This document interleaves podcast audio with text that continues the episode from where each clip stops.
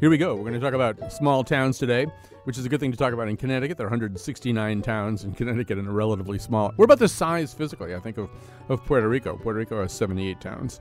Um, before uh, we begin, I'm going to just tell a quick story. It was, it was kind of excited in my mind or brought back to my mind by uh, the, one of the books that we looked at to get ready for the uh, today's show, we read Gary Greenberg's book, and he's in the studio right now, Scotland, about the town of Scotland, Connecticut. Some of the things in Gary's book brought to mind a story that a fellow journalist told me. He was in, uh, I guess, in 1973, uh, staying uh, for a protracted period of time in a very small town in Alabama. Uh, and he was uh, renting a duplex, and his landlady lived next door. She was a, a, widow who lived next door, and kind of doted on him, you know, having this young man there, and so she's bringing him food and all this kind of stuff. And on one occasion, she was talking to him, and she said something that was um, uh, overtly and disturbingly anti-Semitic. And he said, "Mrs. Smith, um, I feel like I should tell you that I'm Jewish." Uh, and she clammed up didn't say another word, withdrew herself from the apartment, walked out without saying another word, went back to her duplex. And he sort of wondered where things stood. And a day or two went by with no exchange between the two of them. And right around that time, the Yom Kippur War broke out, and he was walking up the path to his up the sidewalk to his apartment, and he could see that in her apartment she was watching television. She had the news on. She had the news of the Yom Kippur War, and without looking up or looking away from her TV set, she she just yelled through the screen window. I hope them Jews whoop them Arabs, um, which I think kind of you know gets at sort of some of the weird paradoxes of small town life, which is you are perhaps uh, likely to encounter people who are let's say less cosmopolitan than you are, and maybe less uh, maybe more inclined to think that it's okay, that casual big- bigotry, to use one of Gary's uh, terms in his book, uh, is uh, is okay under certain circumstances if you know who you're talking to. But you also encounter the same people wanting to be maybe a little bit better, a little bit warmer, a little bit more attuned to the particulars of who you are once they realize that you're kind of part of their landscape. So it's one of the things we'll be talking about today. I won't tell any more stories. I'll introduce the guests. As I said, Gary Greenberg is here in studio uh, with me. He's a practicing psychotherapist in Connecticut, the author of several books, including Scotland, uh, which is a, a, short book, a Kindle single. Is it Kindle single? Is that it, what it is? It was, was a, Kindle, Kindle single. single. Once upon a time, it was a Kindle sing- single. It is it is uh, a story about his years as chairman of the zoning board uh, of the town of Scotland in Connecticut. You're still the chairman of the board, I right? am yeah. still. I looked you up today on the website to make sure. Also joining us uh, by phone is Karen Makker, uh, associate professor of art and architecture at Hobart and William Smith Colleges.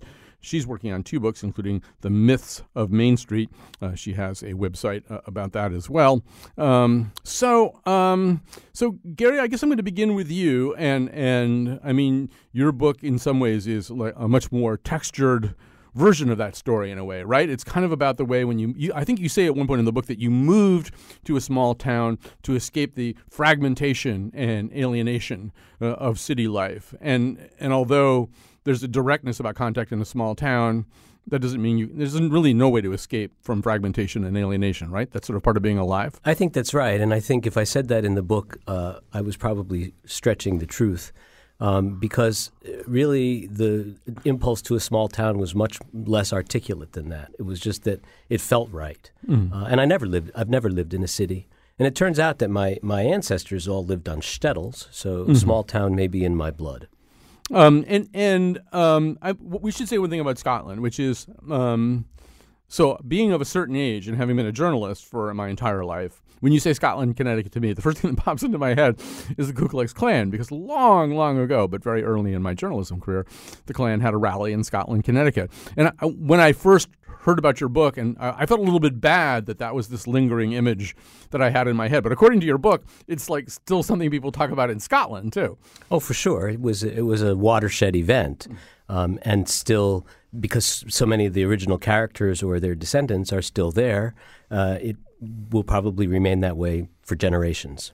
Um, well, I want to get you to tell a little bit more of the story in this book, but I want to bring Karen into the conversation too. So, Karen, uh, you know, I, I said before we went on the air that I think most people, particularly here in Connecticut, if you're driving out of the country, you drive through a town like Gary's, uh, you drive through a town that has a beautiful town green and maybe a steepled congregational church and, and some little idiosyncratic looking businesses that aren't chain stores, and uh, you know, and, and you think, wow, that's this is great this is sort of my dream. I, I want to live here. I, I just I, I have a hard time believing there isn't that there's anybody who hasn't at least momentarily toyed with that idea that their life would be better and purer and more con- connected to their fellow human beings mm-hmm. if they moved to a beautiful little small town. Where do we get that idea from? It seems as though this is maybe not an idea that's always been in the American mind.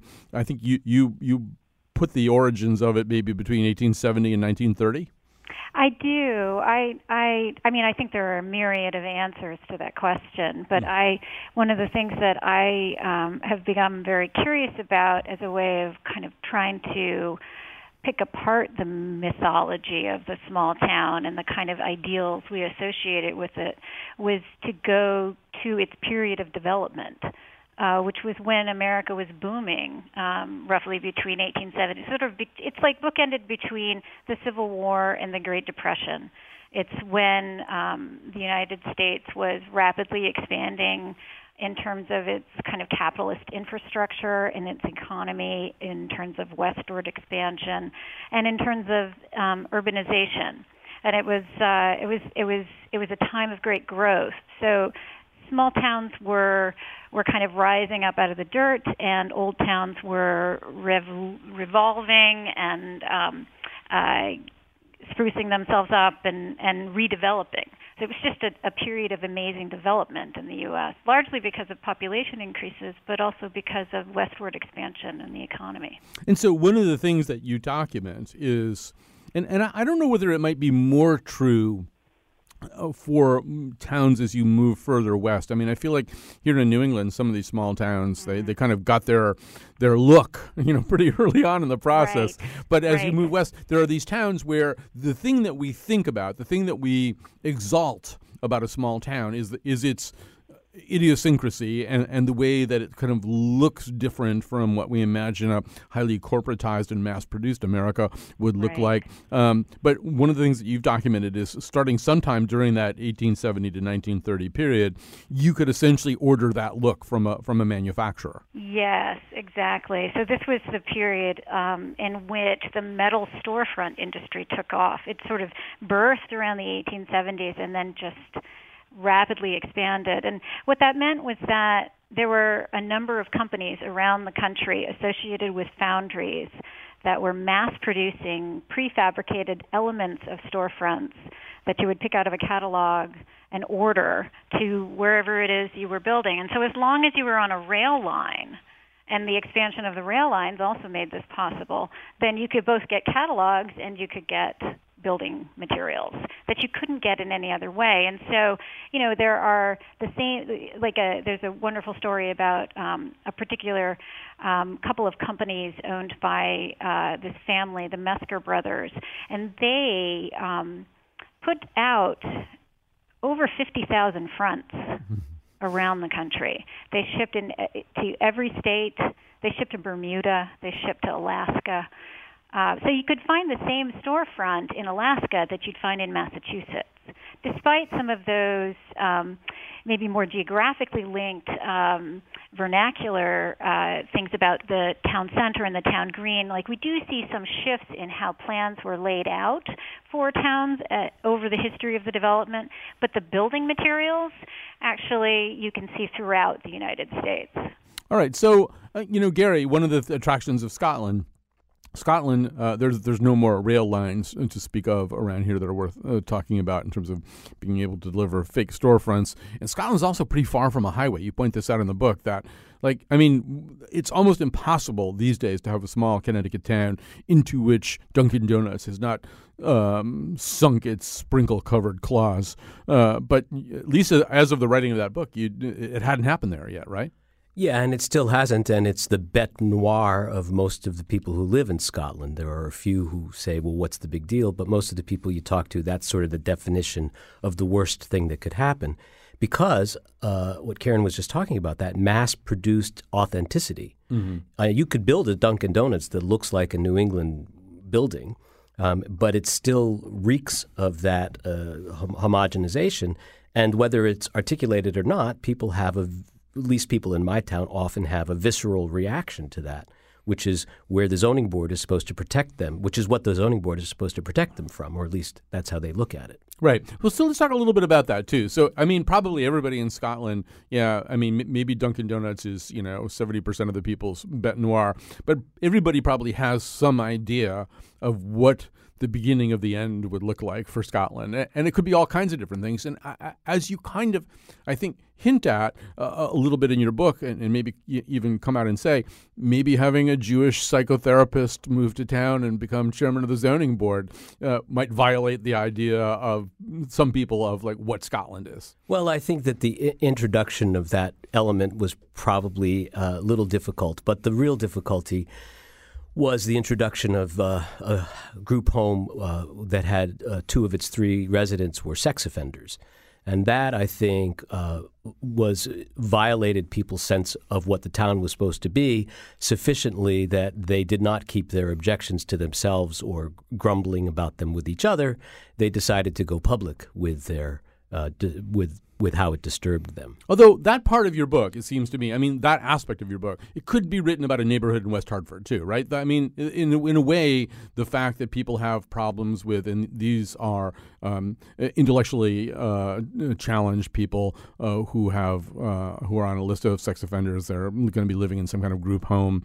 Um, that could upset people in a fairly in a much bigger place that had a small neighborhood. The difference is, I think, what happens the way that it plays out and, and the way that it plays out for you in this book as the the head of the zoning board and thus the person who becomes kind of the focus uh, of town resentments about how this is being handled, right? It's in that way, it's a much more intensely focused kind of question. Yeah, and and I'm sure that that's true. That there are many similarities with any neighborhood argument, but one of the differences between a neighborhood and a town is that the town is a political entity, right? So people have an expectation not only that at some cultural level they'll have control, but at a political level they'll have control.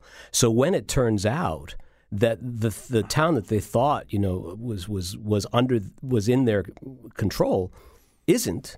That creates an additional layer of disturbance that I think fired I think that may have been really what made the thing catch fire.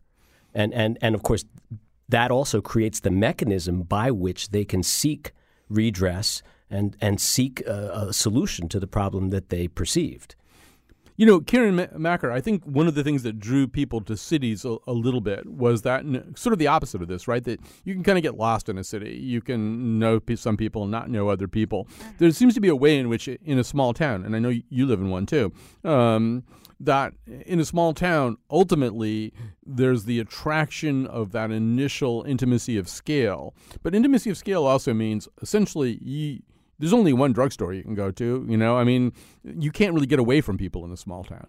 Mm-hmm. Yeah, I think that. I mean, I think the the history of the mythology of small town America is that it's always been a little bit double sided because, yeah, you can't be anonymous in a small town, and that can mean that. um that insularity can backfire and mean that people become very narrow-minded. I mean, I think uh, you know Sinclair Lewis's Main Street is all about you know a town that is disappointing to this woman that really wants to um, do a lot of civic engagement and improvement in the town, and nobody's interested. Right, and Gary, I mean, the other part of this is and I don't want to give away like how your book ends or anything like that, but but I might sort of you know get close to doing that. Is that so? There's sort of um, a, a progression that I think most of us can kind of think about a little bit. And, and I, actually, I think Garrison Keillor is somebody who does a pretty good job with this, which is, first of all, you have the nostalgia for the small town and the notion that there's something kind of adorable about small towns in a way that suburban suburbia can never be adorable, and in a way that urban life just can't be adorable either. It can be other things. And then you have this kind of realization that, well, no, a small town is full of human beings. Human beings are problematic and fractious and all kinds of other things. And things can kind of take a, a negative turn pretty quickly. And, but maybe the third progression here, and it's kind of, I think, the thing that Keillor does pretty well is, on the other hand, you could learn to love those people. You could find some way. Uh, in, in a city, you could just decide never to speak to the person who flipped you off three minutes ago. It won't make any difference. And really, in a suburb, you can kind of do that too. There is a way in which the confinement of a small town might force you to somehow or other deal with and get past some things that were bothering you about each other. Yeah, you, you have no choice. because you're going to run into each other all the time. And uh, and so you have to find your way through that. I suppose you do have a choice. You could just have permanent enmity, but that's not how uh, that's not what I've observed. And I don't mind giving away the end of the story to the extent that's to, uh, of saying that, despite the fact that half the town or some large percentage of the town turned out to a meeting where they spent three hours hating on me, uh, I have cordial relations with almost all of those people uh, just a couple of years later. And that's not because anybody's made any huge efforts, it's because we all recognize that we have to live together. Right. There's there's a I think an especially touching part of the book where you pay a visit to the guy who basically had your job before you did and who you kind of led a similar I wouldn't say witch hunt, that's not right, but you, you kind of were in there with the pitchforks and the torches, kind of taking this guy out, and now you're basically living through your own personal version of what he went through. And you guys meet and kind of reconcile a little bit over that too. Yeah, that was that was I just I was so traumatized after that episode. The only thing it was one of the only things that I could think of that might make me feel better, and I, I couldn't even figure out why. But I knew I had to go there, so I went and visited with the fellow that I had deposed in a in a less ugly but still bracing manner, and uh, he uh, and I had a rapprochement, um, and it was it was uh, you say it's touching. I'm supposed to read. It was touching to live through, mm-hmm. uh, you know, because because it made the whole thing feel like somehow it could be resolved. Right. You even touched him, which is hard for Connecticut guys to do. Um, all right. So, you know, um, Kirin Makker, I'm thinking about where we inherit a lot of our ideas about small town life from, where, where we get those pictures from. We're going to talk a lot about this uh, in the final segment of the show, which I've already recorded with a uh, professor of English and American Studies. But uh, And he mentions Norman Rockwell. But, uh, Kirin, I want you to talk a little bit more about Rockwell. Obviously, Stockbridge is just to the north of, of where I'm sitting. Um, Rockwell gives us this kind of sense of of a small town, it's where America happens, right? It's where the, the lunch counter stools are that the cop and the little kids sit on next to each other. It's where that Fourth of July parade takes place. It doesn't take place in a suburb full of, you know, houses built in the 1950s, and it doesn't take place in a city. It takes place in this small town. But you say that Rockwell's small town in some way was mythologized before he even inherited it. Yeah, yeah. What's interesting about where, um, well, I think I think what's interesting about Stockbridge, which is where Rockwell spent the last 25 years of his life, painted a number of very iconic images, like the cop with the kid in the diner and the marriage proposal and some other the the one with the doctor and the little kid pulling up his pants you know these kinds of very innocent images where people have a kind of um there's an innocence like kids are all really light lovely delightful kids there's no punks throwing rocks at mm-hmm. windows and you know everything is working out beautifully he's telling those stories um based on, and he used people from the town, you know, as models. He would sort of set up these elaborate kind of narratives visually and then paint them. And he's setting those uh, in Stockbridge. Stockbridge is his setting for that. But Stockbridge has a long history of self identifying as a place that is um, idyllic and wanted to appeal to visitors and be one of the most beautiful villages in New England. They had identified that as um, Stockbridge's really uh, purpose in some ways post early farming identity, um, starting in the 1860s. And so, you know, a hundred years later, Norman Rockwell moves to this town, and this is a town that went through decades and decades of improvement. So, you know, they they put in elm trees before a lot of other towns had put in elm trees. They put in greens, they put in walks and sidewalks, they put in granite crossings and fountains and little statuary. Um, they established rules for, you know, where um, where weeding needed to be happening and where you could have um, you had to have flower beds and they spruced up the train station. All these types of things led to a kind of preciousness about Stockbridge that anticipated Rockwell landing there. And the thing about Rockwell is that he had always, this is the last 25 years of his life, so he's already in his 50s when he moves to Stockbridge. He had been painting for decades, but all of his painting, starting in the 1930s, was always nostalgic. So he was always painting the past, even though he was painting in a present time, right? So in the 60s, he's painting things that look kind of like the 50s, and in the in the 50s, he's painting things that look a little bit like the 40s. That he ends up in Stockbridge, a, a town that kind of was stuck in time, is is I don't think coincidental.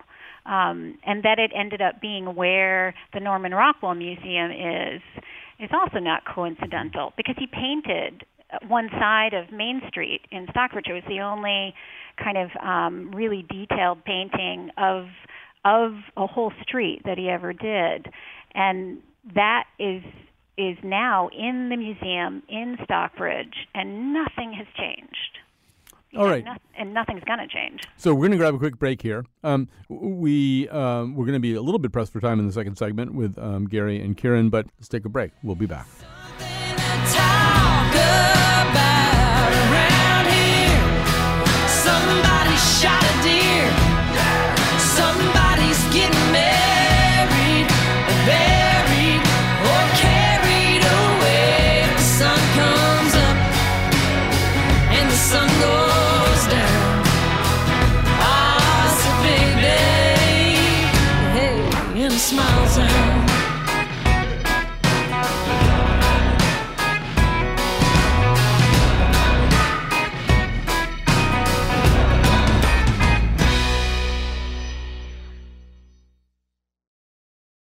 We're back. We're talking about small towns, the romance and allure of small towns, and whatever you might call the underside uh, of those qualities as well. Uh, joining us uh, here in studio it, with me is Gary Greenberg. Uh, been a guest with us many times before, practicing psychotherapist in Connecticut, author of several books, including Scotland, a story about his years as chairman of the zoning board in that very small Connecticut town of Scotland. Uh, Kirin Makker uh, is with us, associate professor of art and architecture um, at Hobart and William Smith Colleges. She's working on a book called The Myths of Main Street, uh, has a, a website uh, about that as well. So, um, so Gary, Scotland. Uh, uh, is also maybe a good symbol of just the struggle of small towns to exist. And I can't say that I'm totally up to date on, on what the plans are for Scotland, but I keep hearing like, is Scotland going to be disincorporated or what's going on there? Well, the the problem is that home rule is a speaking of nostalgia, it's a very expensive kind of uh, it's almost a luxury at this point. And so between the budget crisis in Connecticut and the expense of the unusually expensive high school in Scotland, there's a regional school that's unusually expensive. There uh, is a huge tax burden on the on the town, and so one of the ideas that our first selectman floated was the possibility of essentially selling ourselves to uh, a neighboring town. I'm not sure that there was much more to that than just an expression of the desperation that we've been feeling um, because of our limited resources. But, you know, it turns out that you can be nostalgic for something that you never had. In fact, maybe that's a, a, working definition of nostalgia is a hankering, a yearning for something that you never had. And so the power of the idea that we can have this little place and it'll last forever uh, is is very strong. Well, and Kirin, that's very much um, part of, I think, your understanding of the way that small towns have worked. You could sort of ask the question, what's a small town for? What has a small town been for? You know, at, at a time of a purely agrarian America, a small town really kind of maybe made sense as the place where everybody congregated for church and to go to market and stuff like that. But America has changed, and what goes on in any kind of municipality has changed over the years. And and so I assume small towns have had have struggled to catch up with this. I mean, they're not as as commercially diverse as other places. Right. Yeah. I think I think the the the truth is is that small towns have always struggled. I think that anything that is um, uh, denser uh, and more diverse is going to be more nimble uh, to market shifts and is going to be more efficient about um, and so in, in some ways more sustainable. Um, which is why the kind of uh, densification just starts to like as people are moving rural to to urban migration all of the urbanization that was happening in the United States in the late 19th century uh, was not necessarily all to big cities. A lot of it was, you know, to small towns. So, like, it, there are these st- sort of staggering figures about. Um, I think it was like what one in five people in the early part of the 19th century lived in a town of 2,500 persons or more, but by the end of the 19th century, it was um, three out of five lived mm. in. You know, so it was it, it was sort of amazing how different um, how different life was suddenly with the urbanization of America. And I think that it was always going to be a model that was going to struggle, but sometimes struggle, sometimes don't struggle, and it it has to do with you know the kind of shifts in market. Any any larger city is always going to be a little bit more nimble about that. I think one of the things that that towns um, they have a kind of longevity of memory because they aren't changing as quickly, and so uh, like Gary said, you know, for generations, people are going to remember this this connection to the KKK. You know, the their the memory, the collective memory, community memory, um, all of that, I think, lends itself to making the small town kind of ripe for nostalgia in some ways because things are not changing as quickly. Right. Um, we've got. Uh, this is going to be go right up uh, Gary's alley because it's mentioned. Oops, I've got to put that uh, call on the other side. Sorry about that. Um, we've got Abram in uh, New London. Hi, you're on the air.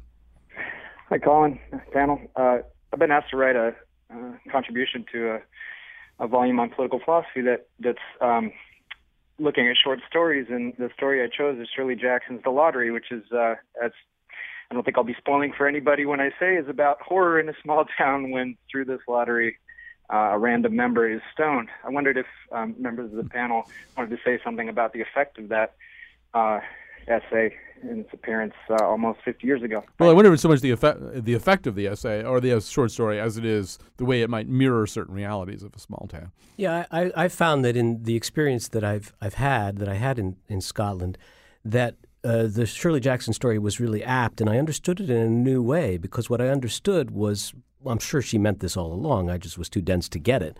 That the the lottery was what held the town together because it created an, another. It created somebody for the town to unite against arbitrarily. In the case of the story, of course, which is the real cruelty of it.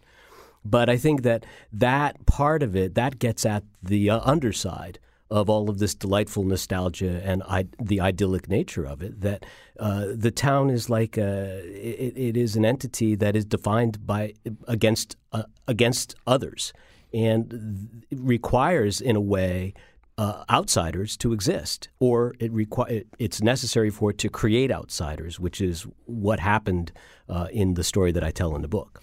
So, um, before we run out of time here, um, uh, in the 90s, uh, I sort of stumbled onto a place called Mashpee Commons, uh, uh sort of like on the on the front end of Cape Cod, uh, and already they had done this thing where they had they had done the thing that you talked about from say the 1890s, except they'd done it in the 1980s. They had effectively built a fake small town. It was really a shopping center, but it looked like a Cape Cod small town. They'd done everything they possibly could with streetlights and and and architecture to do that. And and I, I just getting ready for the show, I kind of checked back in with Mashpee Commons, and they're still expanding it, and they're having conversations. Boy, should there be some more green space in here? Is there a way that we could even incorporate kind of some residential stuff? I mean, in a way, it's like an an attempt to intentionally build something uh, that looks like a small town where there isn't a small town. I don't know how does that typically work, Kristen. Is that do people sort of see through that, or can that really kind of take the place of, of what we want from a small town? Are you ta- you're talking to me, Kirin? Yes. Yeah, Kirin. Yeah. Yeah,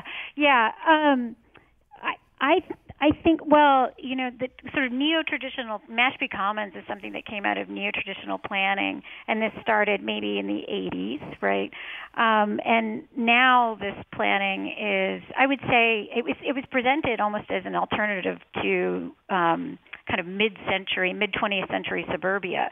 So as an alternative, I think it had mass appeal because it was nostalgic. It harkened back to a different kind of um, landscape and one that was uh, familiar.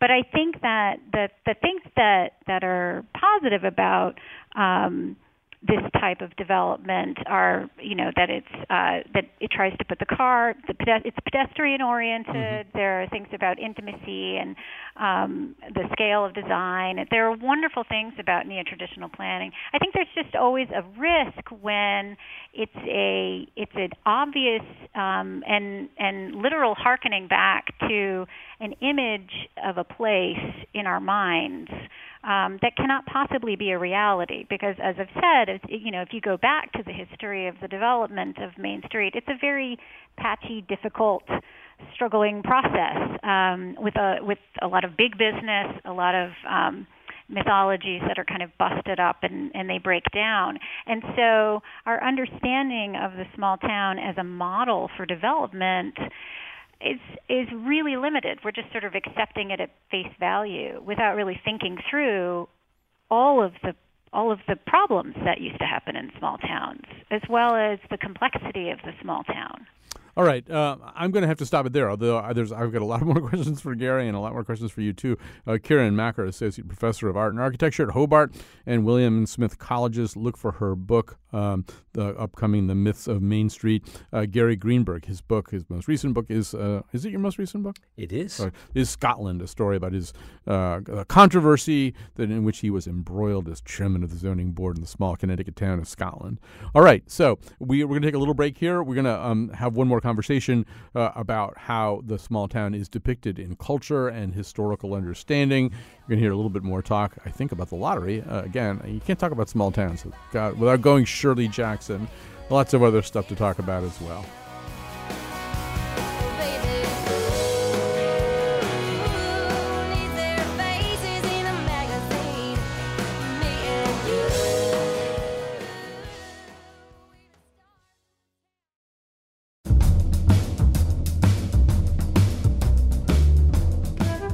There goes good old Wally Clifford, the town auto mechanic, heading over toward the grain elevator.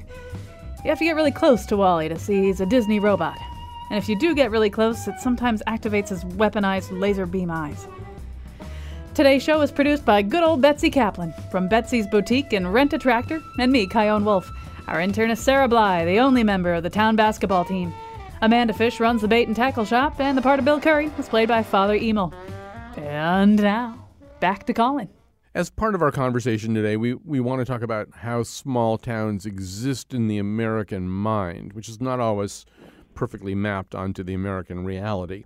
Uh, here to help us do that is uh, Professor Miles Orvell, professor of English and American Studies uh, at Temple University, and the author of several books, including The Death and Life of Main Street Small Towns in American Memory, Space, and Community.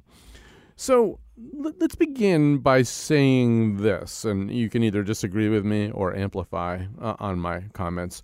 It, it, seems to me that culturally we have kind of a love hate relationship with small towns, right? That in some ways they are the places in which cherished and maybe even over romanticized um, ideas about the American past and, and what the American heartland or heart is, uh, uh it's all kind of wrapped into the idea of the American small town. But also, all of our fears about isolation and narrow mindedness and repression are also kind of wrapped into that idea of the small town. So, I don't know, help me unpack that idea a little bit. Well, I think you have it exactly right. Uh, the small town has this sort of double valence, you might say, in terms of how we think about it and how we imagine it. And it's something that I understand in terms of the well, you could say the evolution of it culturally and historically. So I would take this back to the 19th century, really, to begin to understand it. In the 19th century, the small town was simply the most commonly lived in space for Americans. And, you know, it was where people lived and it sustained, you know, the community and it functioned quite well, even sustaining the advent of the railroad. And that remained the case through the end of the 19th century and into the early 20th century, you could say. And then things begin to break apart, and that's when the emotional meaning of the small town begins to change, you might say. Well, I mean, some of it might be based on alternative too. What are your alternatives? So, in in like it, when you think about Hawthorne writing in the 19th century, you know, he's often writing about people to whom the, for whom the alternative of the small town might be the wilderness, um, or or at least the woods where you go and you meet bad people and get into trouble. So the small town is maybe you know it, it's all the forces of society collected into one fairly small place. Whereas in the 20th century, people have an alternative to the small town that's not the wilderness, right? It's the city. It's the place that's either more cosmopolitan or more corrosive, depending on your view of a city. Yeah, that's exactly right. So, in fact, with the growth of cities at the end of the 19th century and going into the 20th century, the magnet of the city begins to draw people away from the small town for two reasons. One, things are much more exciting in the city, so young people want to go there to make their fortunes and their reputations. And for another, simply economically, the small towns are beginning to suffer real challenges from competition with the city. You know, and this becomes really uh, magnified with the with the use of the automobile when people can get out of the town and they leave the merchants of the town and these towns begin to suffer economic consequences. So for these reasons, the city becomes a great magnet in the early 20th century. And and so who's left in the small town? Well, the people who tend to be left are the older generations. They tend to be more conservative. And the small town in the early 20th century then begins to seem to be a place of repression, a place where you need to get away from conservative thought and the repression of puritanical thinking and this pervades the literature of the teens and 1920s. So we're talking about Sinclair Lewis, we're talking about Sherwood Anderson. So, I mean, Winesburg, Ohio becomes a real epitome of that notion of the small town where grudges don't go away, where your secret is closely guarded but also able to be penetrated. You can disappear into a city. You can't disappear into a small town. Even if you don't talk to anybody, people see you walking back and forth with a tormented look on your face. Exactly. So people become grotesque, they become twisted, they grow into themselves. Uh, the small town becomes the incubator of psychological deformities and uh, repressions. But all of that begins to change radically in the 1930s. And you could say, you know, the, the, the charge flips from negative to positive. Although, po- although positive in a complicated way. I mean, you know, when Frank Capra's It's a Wonderful Life gets released, initially it's regarded as way too bleak. It's not initially warmly received by the public. In fact, maybe, or maybe you would say that Our Town by Wilder and, and Capra, you know, we sort of love them more with each passing decade because they they have unsettling ideas in them and, and sometimes rather bleak ideas in them but somehow or other as, as we age into our relationship with those works there's something comforting about them. Well, yeah, all of that is true. But it's also true that in the 1930s, there was a very deliberate effort to understand America in the Great Depression when everything seemed to be falling apart. And, you know, the big city, the factories, unemployment, the bread lines, the whole structure that had seemed to be growing so wonderfully during the 1920s began to seem fragile and you know perishable in the 1930s. And so people in that condition were looking for the security and safety of something that could still be identified with America. And that's when the small town became mythologized. It enters into visual culture, Norman Rockwell, it enters into the photography of the Farm Security Administration project. It enters into all kinds of popular culture and film where the small town becomes a place that people begin to think about as a safe place, a place where American values could be held on to, where the meaning of America could be found as against what's happening, the social conflict, the labor conflict, all of the problems of the 1930s that were in effect outside the small town. Right. It seems to me that when we're anxious about things, we get very nostalgic for the small town. So yeah, you get that in the 30s. I would say you get it in the fi- in the 50s too. You know, you have once again an exaltation of the small town. You get Mayberry RFD and, and Lassie and stuff like that, probably at a time when we are kind of worried about the Cold War and nuclear annihilation and stuff like that. There's this notion of comfort. And I think it happens again in the 90s to a certain degree. Then we're nervous about the actual eradication of the small town. Small towns start to have in them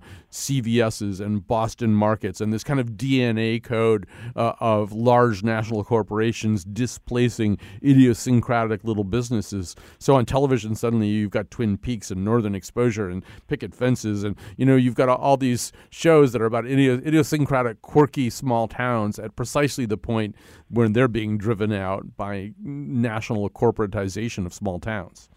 That's absolutely true.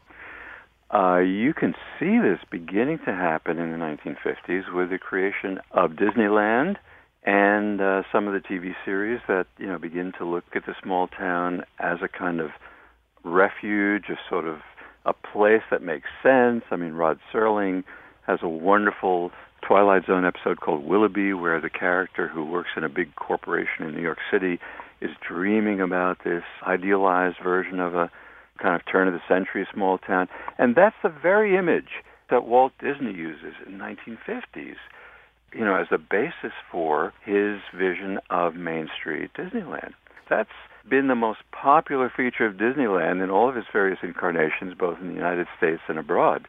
It has symbolized this idealized community that people have wanted in the face of not only the urbanization, but also globalization. It is an element of nostalgia that's very, very appealing and and has remained so throughout the 20th and into the 21st centuries. I mean, you know, for all of those examples, practically, I mean, I guess it's not for all of them. I mean, you know, Rockwell, we know from Deborah Solomon's biography now, was kind of a mess in real life. You know, he was living up in a you know Western Massachusetts town that was that was a lot like the towns that he painted. But you know, he was in therapy with Erik Erikson, and he was dreaming about a small town as much as he was painting any small town that he could really see. That raises the very interesting question of the duality of this image of the small town mm-hmm. in the late 20th century when it begins to take on the image of almost a place where the darkness of human character and life comes out. It's almost like going back to the deformities of Sherwood Anderson's image of Winesburg as as a place where anything bad can happen. And it's partly because the small town can be an incubator of the grotesque human character.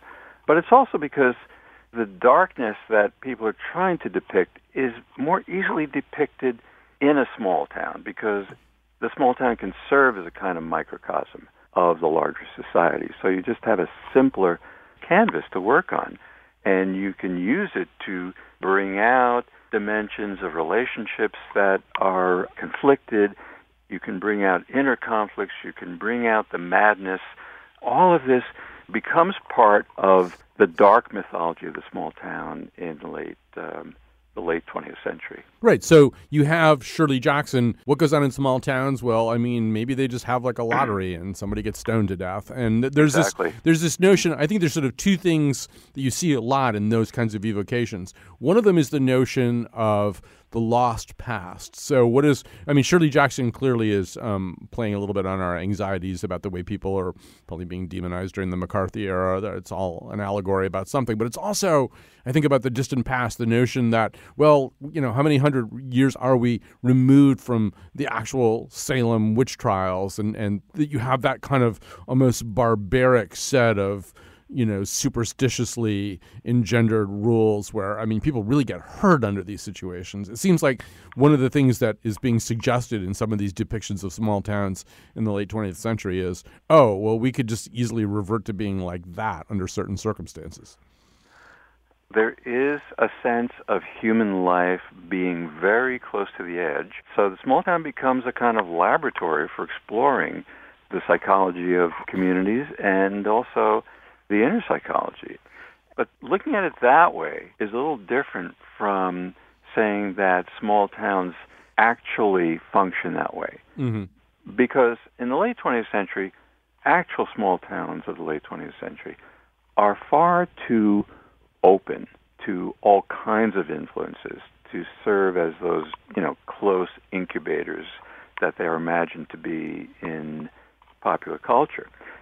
We have these two things, or maybe three things. You've got the actual small towns are dying, and you've got the popular version of small town is often, you know, portrayed as a place, you know, an incubation point for evil.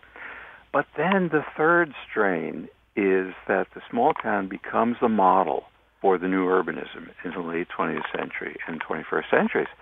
And, you know, again, the influence of Disneyland here is really pervasive throughout the century. The portrayal of the community as a harmonious place that has traditional values is embodied in the traditional designs of new urbanist uh, architecture you know, where they use sort of signs that evoke colonial uh, ideals and values, and uh, you know, they construct town centers where people who live in the community can walk there, creating suburbia not as tract housing, but rather in the form of communities, and that's all modeled, you know, on the you know the idea of the small town as a space which is livable Right. So, I mean, I think it's uh, there's an arc there, right? I mean, if you think about sort of the end of World War II, this notion of s- soldiers uh, and going back often to the small towns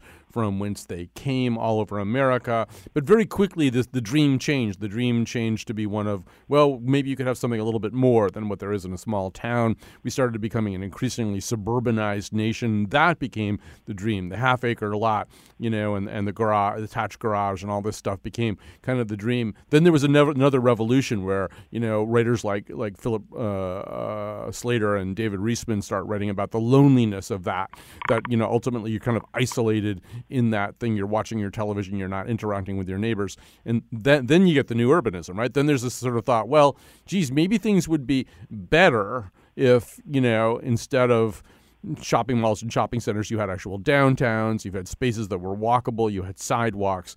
Um, look at that little small town we just drove through. They've got a town green that's kind of the center uh, of everything that happens. Why can't we get that back?